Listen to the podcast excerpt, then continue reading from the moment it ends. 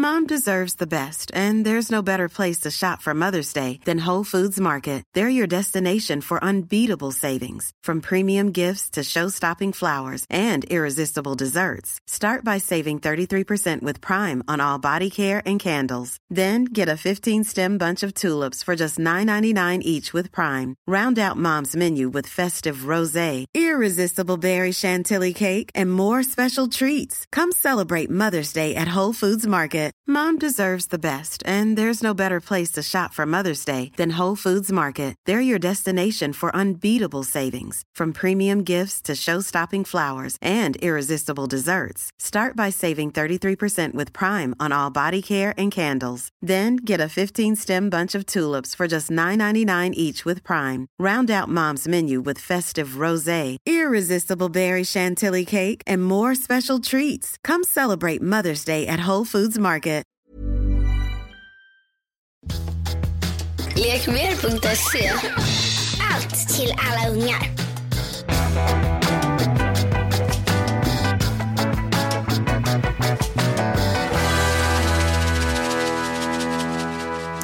Hej och välkomna till Lille Lördag. En podd som inte väjer för några ämnen. Eller hur Anita Schulman? Eller hur Ann Söderlund? Är det bra eller dåligt? Men jag tror att det är ganska bra. Men jag är ju inte superobjektiv i det här fallet känner jag. Du är lite köpt. Lite köpt. lite köpt och tokig. Just Lite galen, lite till mans.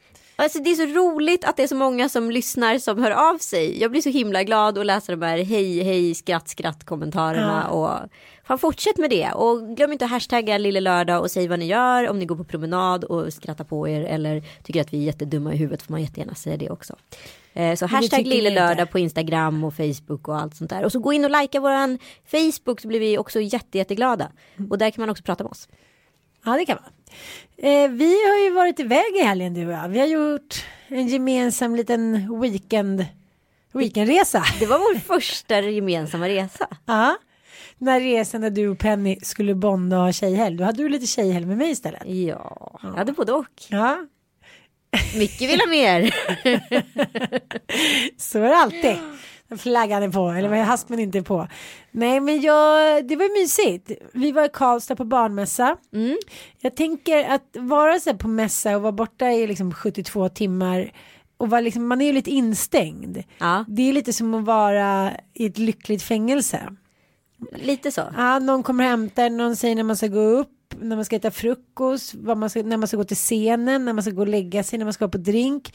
Jag skulle inte, alltså jag tycker det där livet är ganska bekvämt. När någon annan bestämmer. Eh, Både och kan jag känna.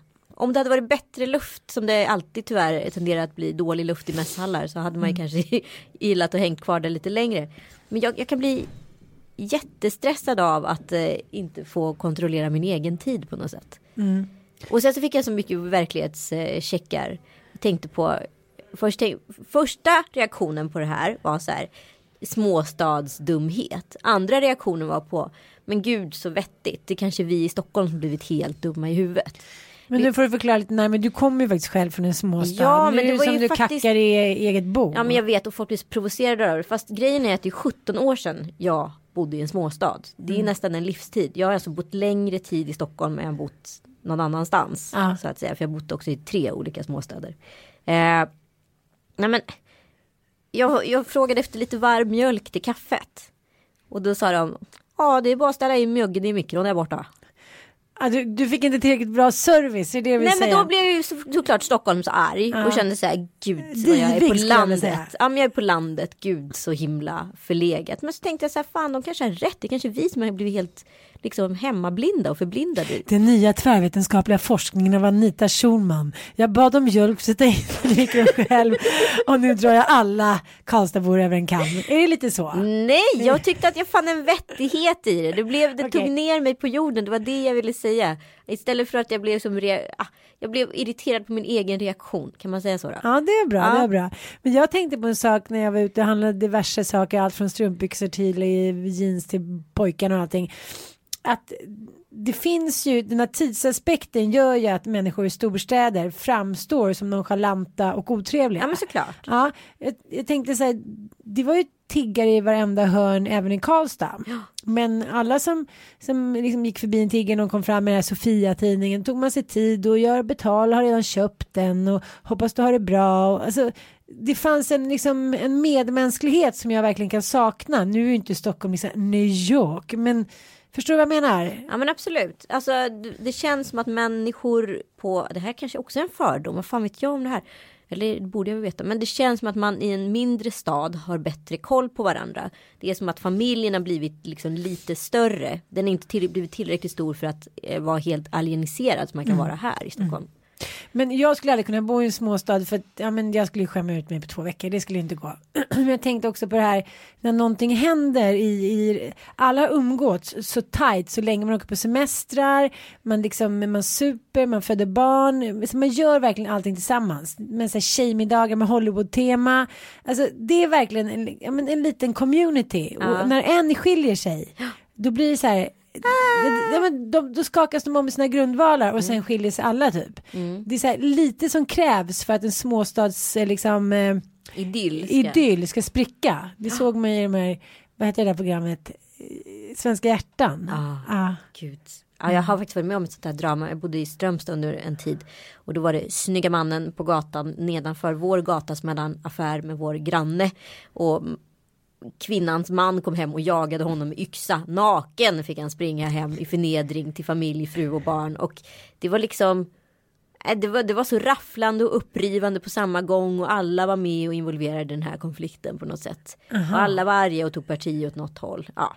Ja, man måste ju välja, man måste välja sida när man bor i småstad. Det går ju inte bara att slinka iväg och gå in på AWn och så här, låtsas som det regnar. Nej men jag tror att, det här kanske är en konkret fördom, men jag tror att jag är mer och svart och vit färgad på grund av att jag kommer från en småstad. Jag måste upp, bilda en uppfattning om saker och ting. Väl- Dömer du snabbare då? Ja, men jag måste, det känns som att här, jag får snarare jobba mot att här, prata med mig själv och resonera. Nej men tänk ett varv till, det kanske inte var så. Eh, utan jag skapar mig direkt, jaha, mhm. Alltså en sån och sen bara nej men fan man inte skärpt det liksom. Alltså att man får prata med sig så. Men det kändes ändå som att du var lite tillbaka liksom, hos dina rötter. För att du blev väldigt avslappnad. Och det märkte jag. Ja vad skönt. Ja, Ja. jag tyckte det var skön stämning på dig. Kanske lite för avslappnad. För jag tänkte på det när vi eh, stod ute och väntade på eh, bilen där på kvällen när vi skulle åka taxi. Ja. Då eh, fes ju du. Alltså, du sa så här, ursäkta, det stod ju massa folk runt omkring oss och du bara släppte väder som att det vore liksom en gammal lössläppt hund. Fyra, Det var... det var ju inte riktigt så att eh, jo, det var det.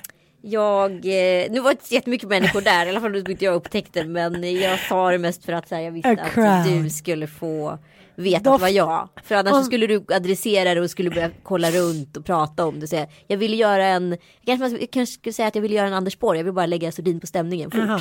Så. Du tänkte att jag skulle börja jaga runt lite som en häxprocess. Att jag, ska, jag skulle vilja hitta en anklagade.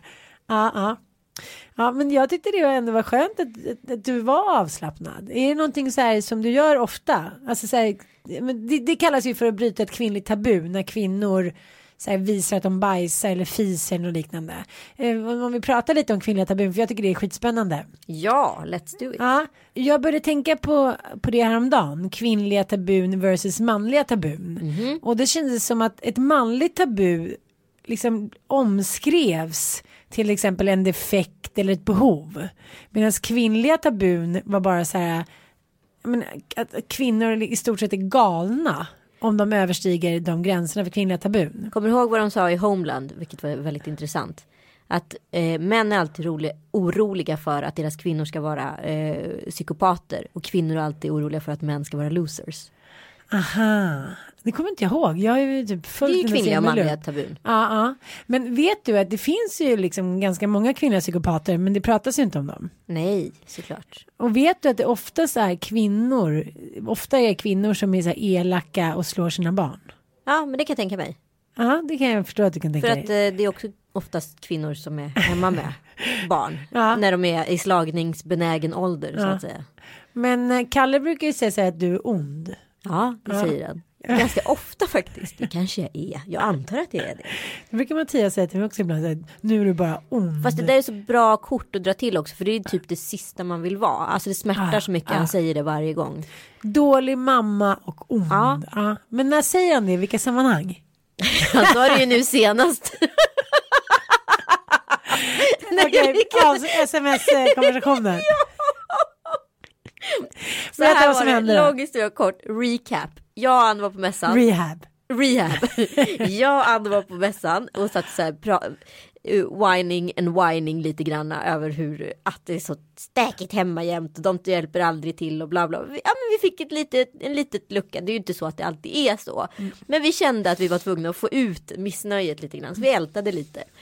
Den här lilla grejen tog jag med mig hem eh, och hade lite kul. Tänkte så här, men jag sa så här, men han har säkert städat nu. Eh, det kommer vara blankt som ett skinande ollon. När jag kom innanför dörren så hade jag kameran på telefonen i högsta hugg och så här, brände av en bild så fort jag kom in för jag misstänkte att sen kommer han se att jag tar kort på det här. Och då låg det liksom grejer överallt. Detta går att se på min Instagram-feed, även kallas. Ehm, Snart även min. snart även din. Och så skickar jag iväg den här bilden väldigt fort. Och då får jag tillbaka. Va? Vad är det här? Är det ett felskick? Jag bara. Jag har skickat det till honom. Jag skrev så här. Mysigt komma hem till ett välstädat hem. Ja, men alltså, så här du skickade ju det till mig. Ja, Ja. jag gjorde ju inte det. Nej, jag skickade fattar det. Men jag fattar det. Jag har inte fattat först nu. Jag trodde du hade skickat fel till mig också. Så jag tänkte så här, jaha, jag har aldrig riktigt fattat först nu att du har dragit in mig i den här tvekampen. Och sen för att liksom försvara dig själv och så här, ta bort skam och skuld, då la du över det på mig. Att det är jag som vill. Kolla över det på dig. Ja, men jag kollade ju på ditt flöde där, sms-flöde. Ja, Ann och jag bestämt och Ann tyckte det och dit. Ja, men, Ja, men någon var ju tvungen att bära hundhuvudet med mig för han var så arg. Ja. Och då skrev han så här, jag tycker det bästa är det sista, du och Ann, är, vad var det som grisar? Ni två är som grisiga grabbar. Är vi det? Kanske. Okej, men när säger han att, men, men, säg, säg så här tillfälle där han kan säga att du är ond. Han säger att jag är ond när jag klagar på honom. Generellt för hushållssysslor. Mm. För då tycker han att jag är orättvis. Och då blir jag orättvis. Han är lite dramatisk min man. Kan vi säga så? Ja. Eh, och då blir jag gärna ond. Men Eh, vad, vad, jäm- liksom, vad bygger han liksom, ordet ondska? Så det finns ju en film och en bok av Jan Guillou som heter Ondskan. Där är ju liksom, per definition människor onda. De Ja. slår varandra, de är sadister. Är det någonting sånt? Nej, är du alltså- sadist? Nej, men han, drog till, han drar gärna till ond när vi bråkar. Ja. Eller han sa sist, det, det är vårt bästa bråk. Vilket jag kommenterar då stundom. Topp 10. Ja, topp 10 bästa bråk. Där jag kom, återkap, vad heter det, recappar Ja. flera gånger och säger så här. Ah, du menar sanna Anita som du pratade om när vi bråkade sist. Han bara, nej, nej, jag menade inte det, jag menade inte det, jag blir skitobekväm. Jag bara, sanna Anita säger så här, men tänker på ett annat sätt. Men Det kanske kan vara en så här, rådgivare på nätet som du kan bli snorig på. Sanna Anita. Sanna Anita. Så, Sanna Anita kan hjälpa till med något, jag är jätteont. nej, nej, det ska vara mycket mer så här. Det ska vara rök och du ska ha skaller och spåkula. Sanna Anita, välkommen. Ska vi sitta och en röka, riktig häxa. dricka blaskewhisky. Ja, en riktig häxa. Häx, jag tänker väldigt mycket på häxprocessen.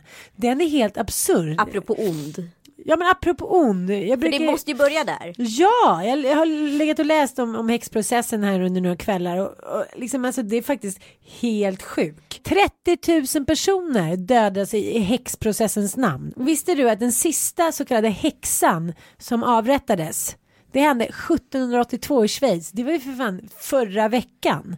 Ja, det var inte superlänge sedan. Nej, Ur människans historia sett. Nej. Nej, men jag tycker att det är alltså, över 30 000 lågt räknat kvinnor i Europa, här i västvärlden, avrättades då mellan 1400-talet och 1782 för att de då hade dels flugit till Blåkulla, för det hade några barn sett. De hade tagit med sig oss till Blåkulla och där hade de legat med oss och där hade de varit dumma med oss.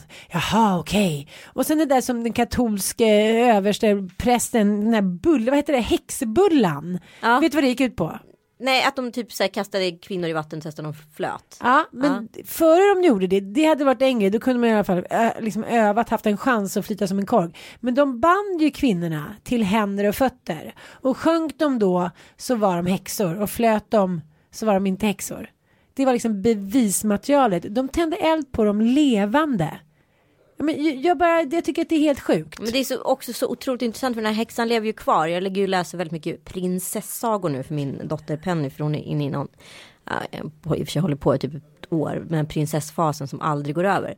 Och där, jag blir så jävla arg. Alla onda människor i prinsessagor är kvinnor. Och kvinnor som klär ut sig till häxor eller är häxor. Och det är alltid styvmödrar, De har alltid mörkt hår. Oftast, eller rött hår. Ja. Eh, men, men det handlar också om så här.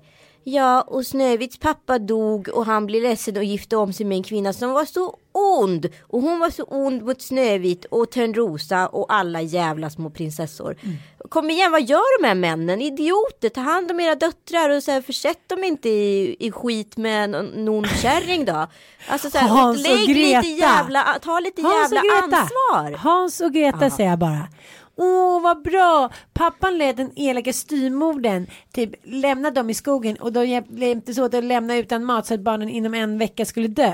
Och sen så kom de tillbaka några gånger och gick och försökte liksom lämna små brödsmulor och fåglarna pickade upp men till slut Kiselstenarna. Ja, då lyckades det och den onda styrmodern fick försvinna iväg och de blev lyckliga alla sina dagar. Ja, men Hon skulle ju koka dem, eller Jo, hur? jag vet, men nej hon ska inte koka, vad pratar du om nu? Ja, du- Förlåt.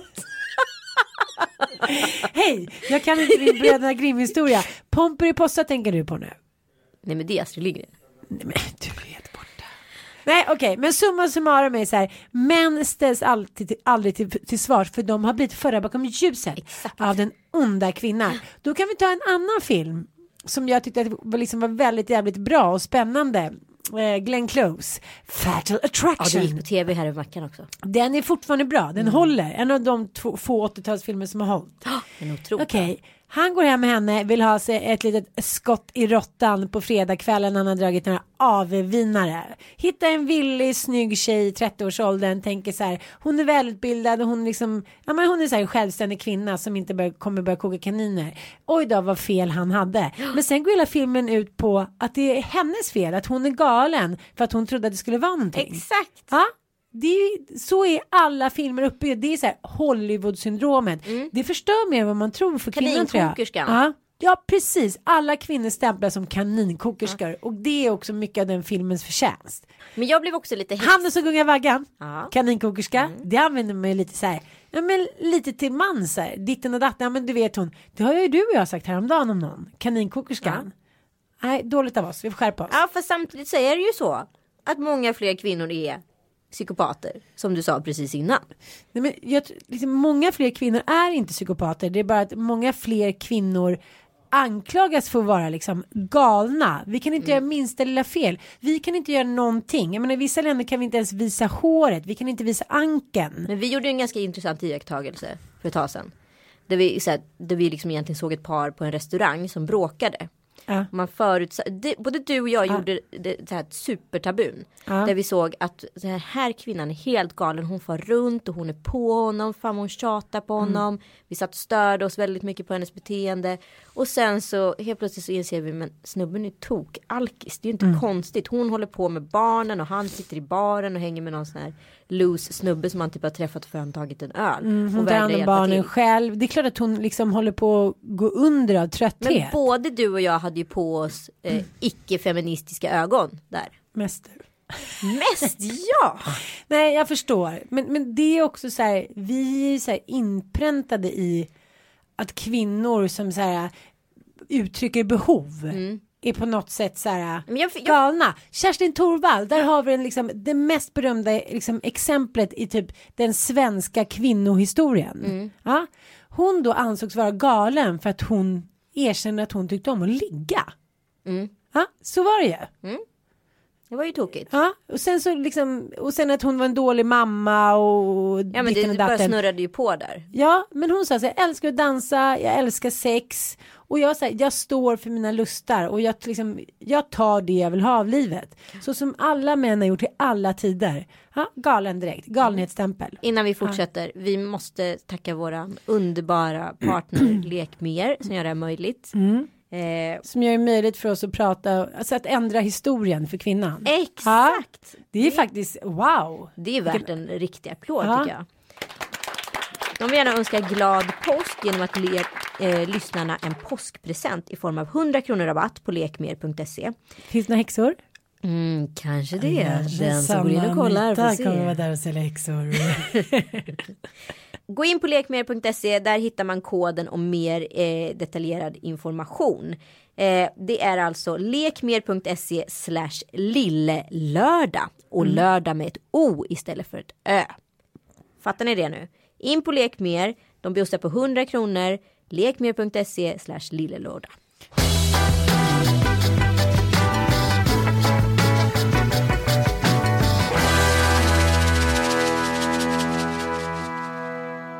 Jag var med om en mikrohäxprocess kunde man Gud säga. vilket bra uttryck. Mikrohäxprocess. Mikrohäxan. det ska vi fan ta patent på. Ja. Ja. Eh, på tåget från Karlstad. Vi hade fått biljetter. Eh, det visade sig vara i vagn två och det var plats ett och två. Vi gick in och satte oss. Eh, jag tog upp hennes iPad. Eh, satte ju den på såklart låg volym. Skitsamma. Och vad heter det. Tog av mig skorna och skulle precis sätta oss till rätta. Då vad heter det. Underrättade en kvinna oss om att det är eh, en tyst kupé. Och vad som händer. På vilket sätt? Nu vill jag höra. Hon säga, Du vet att det det här, här är hon andades hon Ja. liksom högt upp. Först böjde hon sig fram och registrerade väldigt noga när vi satte oss och tittade med stora ögon på oss. Jag tittade tillbaka och sa typ hej eller nickade lite artigt sådär. Du var inte aggressiv. Nej, inte Nej, då. nej, nej.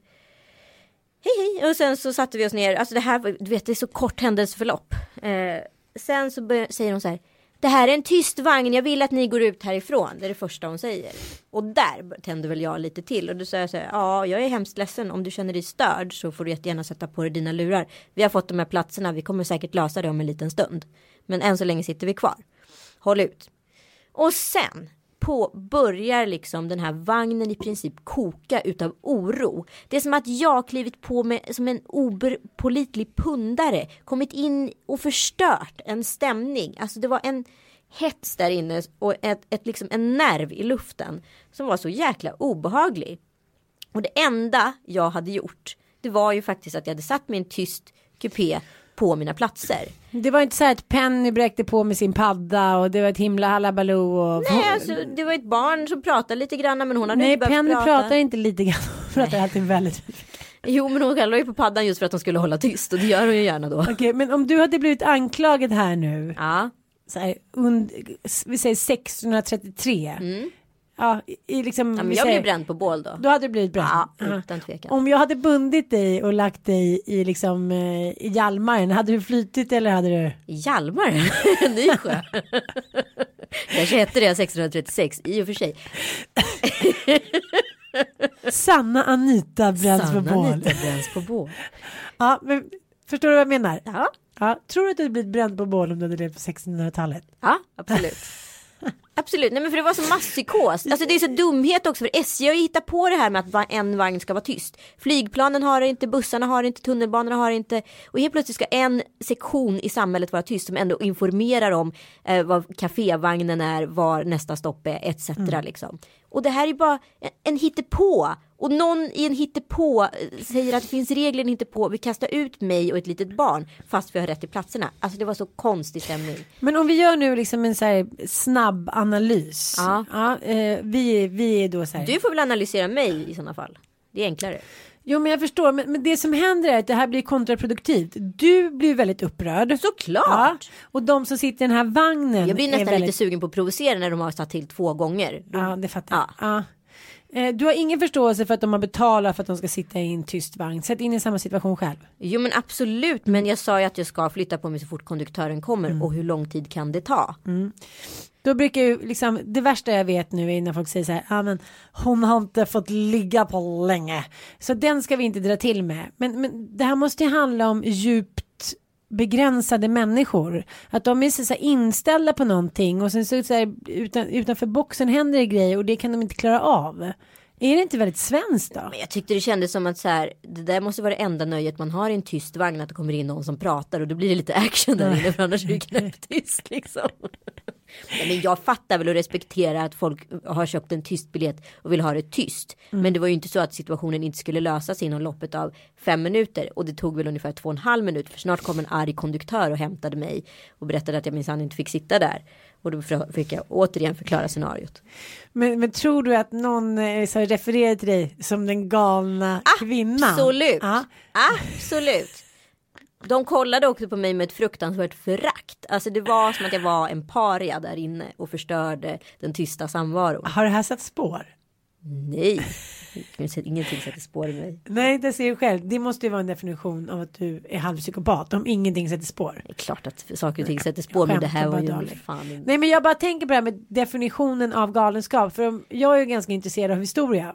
Och så börjar man så här, läsa den kvinnliga historien. Och då är ju liksom alla, alla kvinnor till kända män framstår ju som galna. Mm. Ja, men, Imelda alltså, Marcos etc. Ja men Tutti, ja men, ja men alla, allt från liksom, precis nu var ju inte Kerstin Thorvald ett bra förslag men till Regina Lundting det säger men så här, Mary Todd Lincoln. Mm. Men ja, liksom, det finns i alla, alla, alla, alla, alla, alla hela världen och jag tänkte också på eh, moderna kvinnor, Demi Moore. Eh, och sen så eh, inslag av galenskap har vi väl alla fått. Liksom Mm. alla haft när man har mått riktigt dåligt eller blivit övergiven eller någon har dött eller Men ju- missfall, så här, you name it. Men det är det som är tabut, att vi pratar inte om sådana saker som kan sätta sådana jäkla spår i, liksom, i, i kvinnans historia. Jag tänkte bara så här, få ett dödfött barn, tänk att gå igenom en förlossning som är som ett helvete, tänk att bli bedragen, slagen, eh, liksom misshandlad, supen under bordet. Alltså, allt det här summa summarum så är det konstigt inte fler kvinnor liksom verkligen på riktigt har blivit, Absolut. blivit galna. Absolut. Vi har, mer, vi har ju mer eh, liksom, uppenbara anledningar att bli galna. Jag tänkte på Britney Spears när hon rakade av sig håret. Ja. En falling down. Men jag tyckte det var så poetiskt på något sätt. Var det inte det? Jo men ingen vet ju vad som har hänt innan. Nej. Hennes liksom snubbe där som satt där hemma på kammaren och typ bara avlade massa barn och käkade liksom 15 hamburgare på 20 sekunder. Menar, han kanske inte direkt bekräftade henne.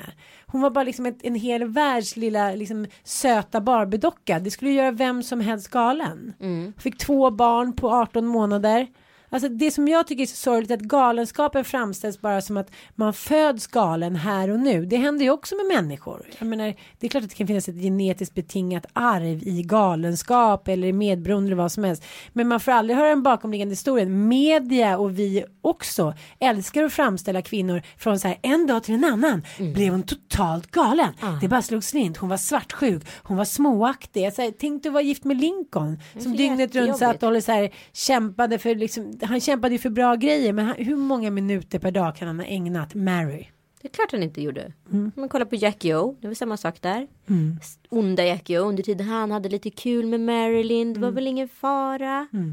Tänk dig själv man ska fira sin make så här, födelsedag. Man sätter sig där, man är finklädd, man håller handen på mannen man älskar. Helt plötsligt kommer liksom en pillertrillad sexsymbol in på scenen. Ramlar in med liksom tuttarna. Håller på att trilla ut. Ja, och så här sjunger med en så här tillgjord bebisröst. Ja, vi måste lyssna på det här.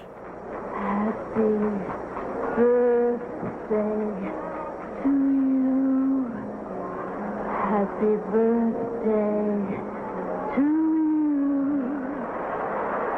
Happy birthday, Mr. President. Happy birthday to you.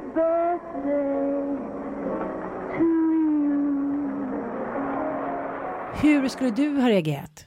Sitta och le i publiken och titta på det här och se hur glad Mm. och pilsk han blir när han ser henne. Och så tittar han på dig med ett ja, lättare förakt. Ja, så här, nu kan du åka hem och ta Så är hand om lilla barnen. gumman. Ja. Klapp, klapp på knät. Jag tänkte också när jag läste så här Märta Tikkanens bok om, om hennes finsk eh, konstnär och författare när hon berättade om, om sin farfar Mm. som varje onsdag packade väskan och åkte till sin andra familj Mm. och där satt liksom hans andra familj kvar då ja Och log. och log Vid köksbordet. och, och vet det gick så långt att far, liksom, farmoder då hjälpte Mm. farfan att packa väskan inför varje onsdag Bakom varje stark man står en väldigt desperat kvinna. Ja men det är väl klart. Mm. Och eh, nu ska inte jag säga men, men en tjejkompis till mig, hennes mamma tröttnade på hennes pappas jävla otrohetsaffärer. Så att en kväll när han kom hem så tog hon brödkniven och liksom helt sonika körde in i bröstet på honom så här.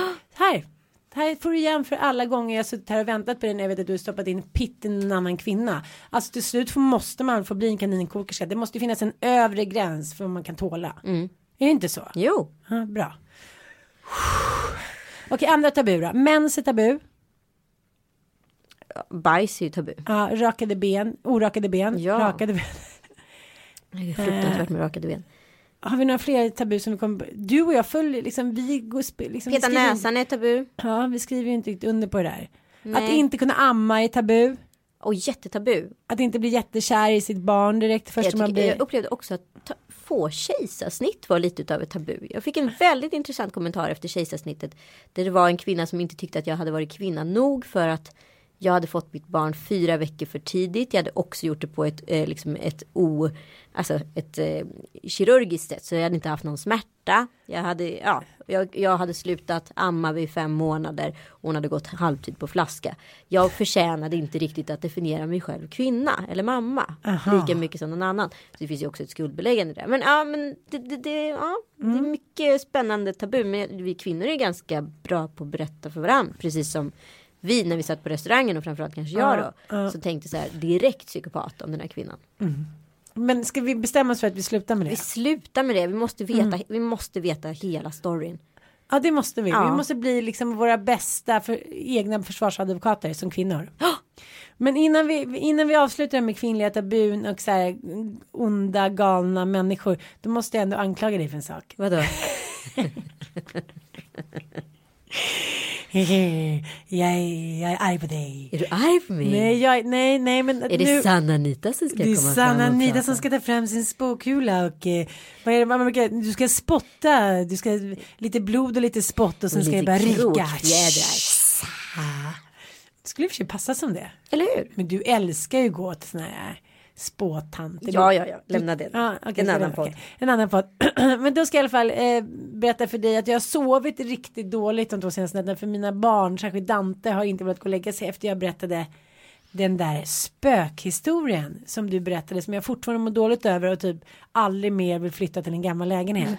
Alltså den var så spännande. Sen när jag skulle återberätta den så tyckte jag att jag gjorde det riktigt dåligt. Du var ju riktigt i gasen i lördags när vi berättade den. Med litet glas skumpa där i din lilla outfit med blommor och lite så här håret på ända. Eh, Jag blev riktigt rädd. Nu måste jag, du berättade en läskig, läskig spökhistoria. Nu måste du faktiskt berätta om den. Jag tänker i, i Regina Lunds, för att återupprätta Regina Lunds heder. Okej. något sätt. Okej. Det här är till dig Regina. Ja, eftersom jag då är kvinna så anser jag säkert vara galen. Eh, eh, Det bjuder vi på. det bjuder vi på. Ja. Eh, jag inte, och det säger ju alla, det är så töntigt, varför fan ska jag säga det för? Eh, skitsamma, jag har inte brytt mig så mycket om spöken, jag har aldrig känt något, jag har aldrig tänkt något. Eh, folk runt omkring mig har varit andliga och jag har trott på dem, men inte så mycket mer än så. Jag är övertygad om att det finns skit där ute som vi inte känner till. Okej, nu behöver jag inte försvara mig mer. Nu kör vi. Vänta vi måste ha lite spökmusik. Ja. Vi bodde i en lägenhet vid Odenplan eh, som vi båda blev förälskade i när vi hittade den. Men ganska fort så började det hända lite konstiga grejer i lägenheten och det var så, det var så otroligt subtilt så det gick inte att ta Men det på. var en gammal lägenhet. det var en gammal Ja. lägenhet från Det sekelskiftet. knarrade. knar- Ja men det var så här. Nå, var väl någon dörr som var öppen som man hade stängt för ett tag Men det var inte Hammarby sjöstad och så här. Nej. Det, där hade det varit osannolikt att några spöken huserade. Övertygad.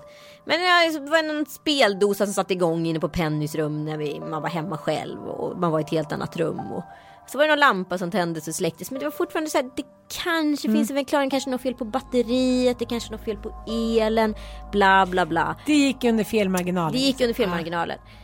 Efter ungefär ett halvår, då var det vid jul, då började jag liksom märka att det blev väldigt så här tjock luft ibland mitt i natten in i sovrummet. Och jag kunde vakna till men det var ändå helt på något sätt paralyserad eller förlamad och oförmögen att göra någonting. Luft som du kunde skära i. Var det Ja, så? ja, faktiskt lite. Det var, det var som att och framförallt så var det en stämningsförändring. Fortfarande alldeles för subtilt att tycka att det var liksom något konstigt. Hur som helst så kunde jag märka att det kom in en liten person. Eh, jag såg ingenting, jag hörde egentligen ingenting. En smurf. En smurf kom in. Fan vad läskigt. Ja. gick runt sängen och gick till min sida. Jag såg på eh, den vänstra sidan som var tvungen att gå runt sängen för ja, den högra vette mot entrén så att säga. Ställdes på min sida, kröp upp i sängen och tassade omkring och ibland satt still. Och sen så tog det kanske, jag kan inte avgöra tiden här riktigt, det tog ett tag och sen gick den ut. Men, men, Och då försvann hörde- den här luften. Men man hörde inte någon så här, man hörde ingen andning. Man hörde ingen andning, man hörde ingenting. Det var en helt tyst aktion och inte speciellt hotfull heller. Lite obehaglig. Lite Alice i Underlandet eh, vibbar. Hon satt och dinglade med benen och så här väntade på någonting. Ja, det var, framförallt var det också väldigt mycket. Eh, Penny sov ofta in hos oss och det var oftast när Penny sov i våran säng som det här skedde. Och det skedde allt tätare kan man säga. Fortfarande inte så mycket att ta på. Det gick två år, men vid varje jul stegrade det här på något sätt. Och runt jularna så var det samma saker välte, man fly, det var flyttades föremål. Ja, det blev allt mer. Och sen så kommer det en scenario när, när vad heter det, jag tror att Penny har gått in på toaletten. Eh, men hon sitter bredvid mig. För jag såg att det gick förbi en liten flicka. Liksom, in på toaletten. Jag såg att det var ett barn som passerade i ögonvrån. Jag såg ingen hårfärg, hudfärg, någonting. Men jag var säker på att det var Penny som hade gått in på toa. Men hon satt bredvid mig. Kalle var med om motsvarande sak. Det gick ett år till. Eh, det här några veckor innan jul eller någon vecka innan jul. Kalle är på julfest med jobbet. Eh, och det är han på karaokeklubben som tur var mitt över oss på Odenplan. Eh, och jag är vaken för att Penny har vaknat och inte kan sova. Hon vill aldrig sova inne på sitt rum till att börja med. För hon vill inte leka med den lilla flickan som vill leka med henne där. Vi bara hehe ja ja whatever liksom. Fast samtidigt inte. Lite läskigt kan vi väl erkänna att vi tyckte att det var. Och det var ganska obehagligt där inne. Jag kan inte sätta fingret på det. Man hade någon konstig känsla i kroppen. Eh, så hon sov oftast in hos oss. Och Hon hade varit på TGI Fridays veckan innan. Det här är alltså en fredag, torsdag eller fredag tror jag, veckan efter. Eh, och där får man så här heliumballonger som har ganska dålig kvalitet. Så de, så här, de lever lite glatt i två dagar och sen så beep, åker de ner på golvet så ligger de där. Och vi hade, det låg en under hennes stol i hennes rum. Och hennes rum var ungefär 10 meter från vårt sovrum. Vi har en spegel i hallen som reflekterar så att man ser hennes rum från den här spegeln. Man kan se liksom både vardagsrum och Pennys rum. Helt plötsligt i spegeln ser jag hur den här ballongen stiger upp från golvet upp på typ en meter och 20 centimeter över marknivå eller lite till kanske till och med. Och far i en perfekt båge genom hela sovrummet. Kommer förbi våran säng och går exakt den här vändan som jag upplevt att det här ja, fenomenet har besökt mig på. Stannar där. Penny får syn på ballongen och börjar jaga den och då sätter liksom ballongen igång att leka ta fatt med det här barnet. Eller med det här barnet med Penny. Jag håller på riktigt på att skita på mig. Jag sitter med min mobiltelefon i handen men jag, jag är helt oförmögen att göra någonting. Du är, frysen till is. Det är liksom ett skådespel som pågår där i flera minuter. Att hon springer och leker och försöker ta ballongen. Men man ser ingenting. Ingenting. Ballongen bara agerar på helt egen kraft. Far upp och ner och fram och tillbaka och varje gång hon försöker få tag i den så bara precis så, så åker den lite högre upp. Det är någon som har riktigt kul. Till sist ringer Kalle och bara vill kolla att jag är vaken och sådär. Då bara, jag bara, du måste komma hem. Du måste komma hem. Det sjukaste har hänt. Bara spring. Så han, mer tror inte jag jag ens lyckas kommunicera. Så han kutar väl hem. Och kommer mitt in i det här. Liksom. Det har ju ändå gått en ganska lång tid innan han har kommit hem. Men du bara sitter där på sängen helt paralyserad. Ja, jag bara sitter och stirrar på den här ballongen. Och när Kalle kommer in i, i sovrummet då lämnar ballongen liksom, vad ska jag kalla marknivå och far upp i takhörnet och sätter sig. In bakom en gardin. Och han, han är vad är det som har hänt? Så börjar jag typ grina och förklara vad som har hänt. Och börjar säga jag håller på att dö. Och Penny fattar ju varför inte jag är ledsen. Hon har ju bara haft jättekul.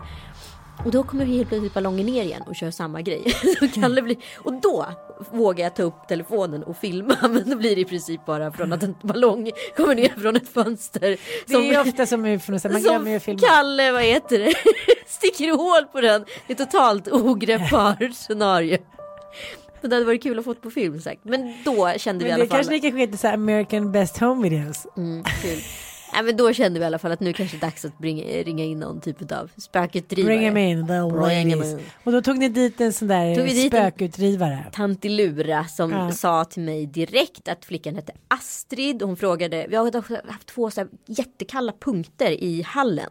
Även om det inte var drag, vi försökte så lokalisera draget men det var fortsatt att vara kallt där. Eh, så, och det var det första att den här tanten sa. Att eh, det finns två punkter i hallen, eller hur? Och där är det drag. Har lägenheten hängt ihop med den andra lägenheten som är bredvid er? Och jag bara ja, hur vet du till att börja med det? Hon bara Ja. ja. Men det kanske inte var jättekonstigt. Nej, men- ja, det är alla gamla våningar har jag hört ihop. Våningar.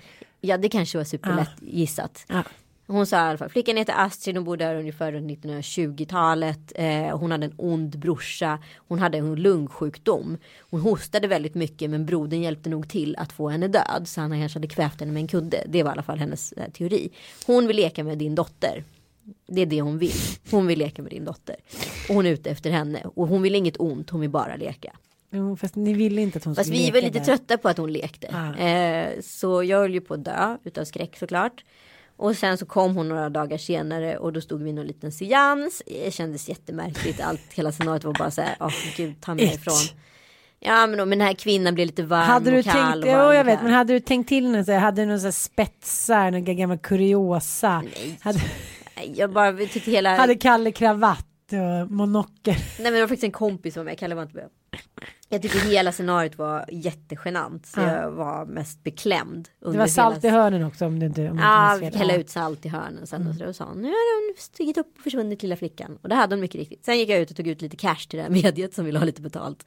Eh, och när jag kom in så var ett pepparkakshus som stod i serveringsgången helt krossat. Och det var det inte när jag hade gått ut därifrån. Men kan inte det varit spök djävulsutdrivaren då? Spökutdrivaren som bara haha. Men det borde jag ju hört. bestärk, förstärka. Men hon var väl kvar? Nej, hon följde med ut på gatan till bankomaten och tog ut Aha, pengar. aha. Så vi, var, alltså, vi gick förbi det, jag tog nycklarna därifrån, vi gick ut. Och sen så var det liksom i tusen bitar, som att det hade exploderat i princip. Nej, så det var hennes sista så här touché. Touché, goodbye, I'm leaving the house.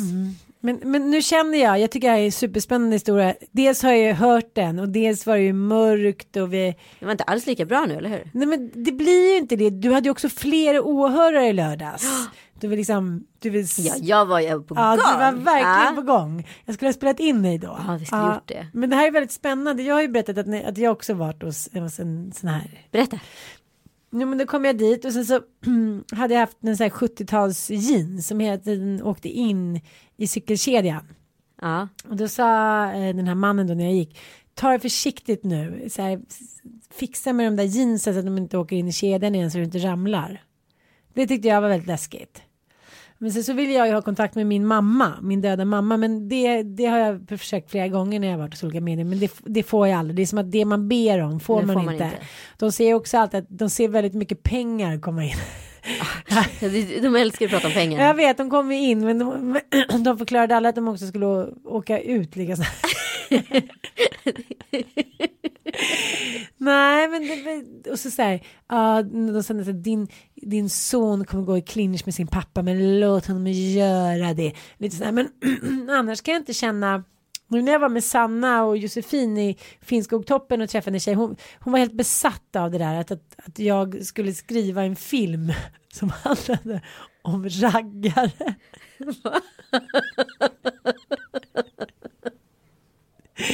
Hon såg vad mediet är. Ja, att hon kunde inte släppa i två timmar pratade om att jag skulle åka runt i en raggarbil i så här, tidstypiska 60-50-talskläder och att jag skulle bli rik. Hon ville, åh, man kunde få in någon annan känd skådis där, men hon såg inte ansiktet på honom. Kanske var det Micke Persbrandt, kanske var det någon. Men ja, snart kommer, så snart Anita. kom Så om du kommer en sanna dag Ann. och säger jag är Sanna Ann och jag har skrivit en film om raggare, då ska inte jag bli förvånad.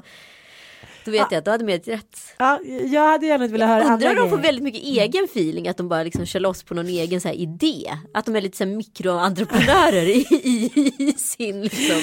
Så ett frö, så ett frö om raggare, så ett frö om raggare, raggarkjolar, raggarkläder. Ja, så det, då vet jag att det är det jag kommer, det, det kommer vara det jag blir liksom ihågkommen för, min raggarfilm. Det är väldigt svårt för en att äga den produkten med tanke på. Skitsamma. Vill du ha en roll? Ja! Ja, men då kan vi konstatera att så här, ja, vi tror på spöken, lite till mans. Ja, absolut. Ja, ja, ja, mina barn blev rädda. Ja, du får, ja, du kan ju inte ringa och be om ursäkt, det var jag som berättade det. Men jag tänkte att Det jag vore skulle... helt sjukt att du berättade det. Apropå, jag tyckte att jag skulle vara en rolig mamma som så här, Ja. kom med en så här häftig historia. Det var inte så konstigt. apropå tåg och spöken, eftersom vi har pratat om båda ämnena så måste jag berätta om min, eh, min, min värsta grej som jag har gjort som mamma. Eh, jag eh, och Penny var på Gröna Lund och hon älskar att åka karusell. Det är ju inte så många barn som gör det när de är så här tre Nej, år. nej, det är sant. De vill helst käka smörigt socker. Ja för alla vad heter det Pennys kompisar står alltid på ma- marken och väntar och det är hon och jag som Ah. är uppe och åker. Jag fick så här feeling, tänkte fan hon gillar ju att åka fort. Vi kanske kan åka lite fortare. Och Blå tåget är ju från noll år. Mm. Jag, kommer, jag kommer ihåg att jag åkte det när jag var liten och då för mig att det var någon sån här krokodil och en naken kvinna och så var det Mm. väl inte så mycket mer. Men jag tror att jag blandade ihop Blå tåget lite med Kärlekstunneln. Synd var det. Penny fick ju, om man har åkt Blå tåget då vet man att man sitter en Ja, passagerare ja, ja men fram. det, nej, men det, är, det, det är traumatiskt. Ja, och en passagerare Kan bak. förstöra man barn kan, för livet. Man kan inte sitta på samma. Vi åker in genom första porten och det första som händer är ett blixtrande skelett som typ så här dyker upp och Penny börjar gallskrika. Sen är det gallskrik i konstant fyra minuter och jag kan inte stoppa det här skådespelet. Hon är i total panik, gråter, skriker, blundar, tuggar fradga. Alltså det är ett sånt trauma som utspelas. Jag bara, åh herregud, vad har jag gjort? Men jag tror att vi är ganska många som har, har hamnat i Blå tåget-fällan. Ja, det kanske är så. Ja, så jag tror inte att, nej, det, det, du får förlåta dig själv. Är det så? Jag ger dig syndernas förlåtelse. Hon vill inte ens åka, vad heter det, tåget på Gröna, eller vad heter det på? Hon vill inte ens åka hon tåg vill inte ens åka tåget på Junibacken längre. Nej, och det är ditt fel. Mm. Men alltså man kan inte vara perfekt. Kolla på Anna Wahlgren. Ja. Fiskhuvud och tjo. Jag, jag kan också erkänna att jag tycker att jag har varit en dålig mamma. Vadå? Men då måste man också få bakom historien. Ja. Nej, men jag tänkte på kvinnor som har så här tabun, kvinnor som har så här gått sin egen väg. Jannike Björling. Ah, Vet du varför jag kommer att tänka på det? Nej. För att igår när jag rensade lite lådor då hittade jag hennes gamla bikini-bh, militärgröna. Som jag lånade av henne när jag gjorde mitt största karriärkliv någonsin neråt. Jag var med i Kändisdjungeln på TV4. men Kommer du ihåg gud, det? du Ja. har varit med Ja. i den. Ja, men ni bondade lite där till och med. Vi bondade otroligt mycket. Eh, Det var i alla fall jag och tio andra kändisar som åkte till Malaysia för att vara med i kändisdjungeln då. Vi skulle leva i en djungel och utsättas för diverse grejer. Eh, Det var jag, det var hovreportern Katarina Hurtig, det var Mickey Day. Eh, Vilka var det mer? Ja, det var ett gäng sköningar Ja, det var ett gäng riktiga A-kändisar. Vi var där och jag var en uttröttad mamma som ledde en relation som var så här äh, allt annat än, än harmonisk. Så för mig var det lite som åka på så här mamma-rehab Ja. i två veckor. Jag låg i den där trasmattan, eller vad heter hängmattan. Ja. Och jag hade verkligen ingen önskan att vara någon annanstans. Nej. Men Inte ens, jo tävlingsinstinkten var kvar. Men, men jag tyckte att det där var skönt. Efter de första kvällarna när det hade hoppat någon gräshoppa, någon orm hade kommit. Så tyckte jag att det där var lite, ja det var lite som ett som ett fängelse som vi pratade om i början på podden. Att så här, Mikrouniversum. Mm, God morgon alla deltagare. Nu är det, man stod där och höll på med sitt ris eller höll på med några bönor. Man satt och badade lite ner i den där lergyttjepölen. Jag tyckte att livet var ganska enkelt om jag jämför det med mitt liv hemma.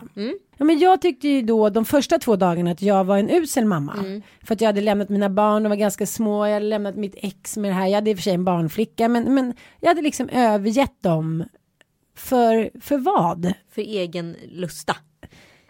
Men det var också mer en flykt. Ja. Och då började jag prata med Jannike Björling som kanske har blivit jag straffade ju mest mig själv och anklagade mig själv men hon har ju verkligen men hon lämnade Hon sin son och, ja, och levde det här livet. Hon sa jag var så ung, jag, jag mäktade inte med något annat. Liksom.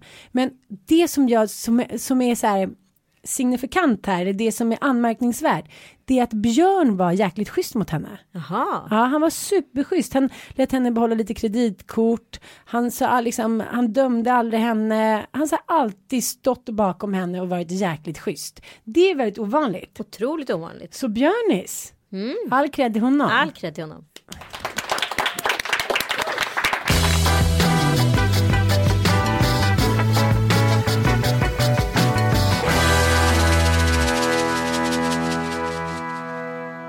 Vad ska du göra i påsk? Ja, ingen plan. Vi köpte ju lägenhet igår så jag är liksom helt nollad. Grattis! Tack. Jag ska åka till eh, Alperna. Åh gud vad jag... Mm, då känner jag mig också som en dålig mamma. För att då åker jag bara med Bobo för mina ki- andra killar ska vara sin pappa.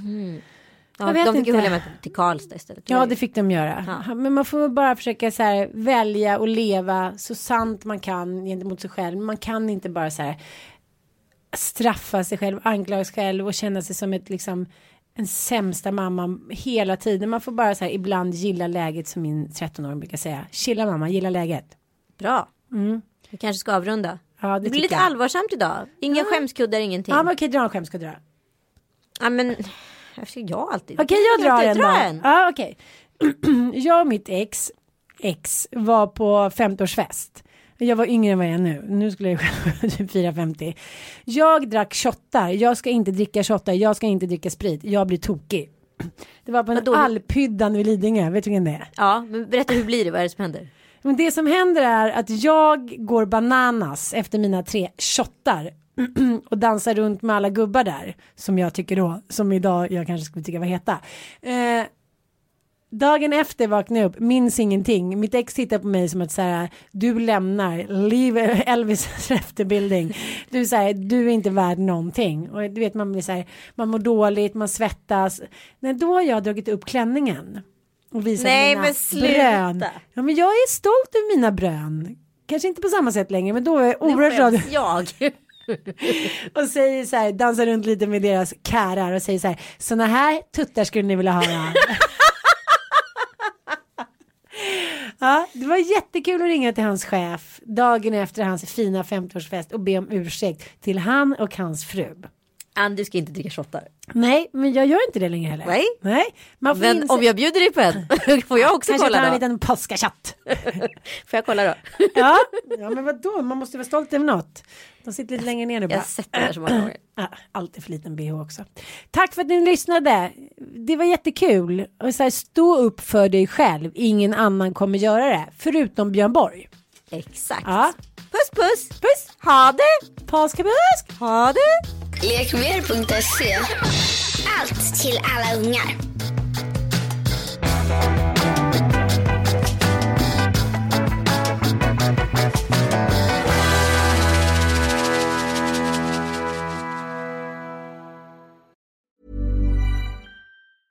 Hi, I'm Daniel, founder of Pretty Litter. Did you know cats tend to hide symptoms of sickness and pain? I learned this the hard way after losing my cat, Gingy. So I created Pretty Litter, a health monitoring litter that helps detect early signs of illness by changing colors, saving you money and potentially your cat's life. Pretty Litter is veterinarian developed, and it's the easiest way to keep tabs on your fur baby's health right at home. Go to prettylitter.com and use code ACAST for 20% off your first order and a free cat toy. Terms and conditions apply. See site for details.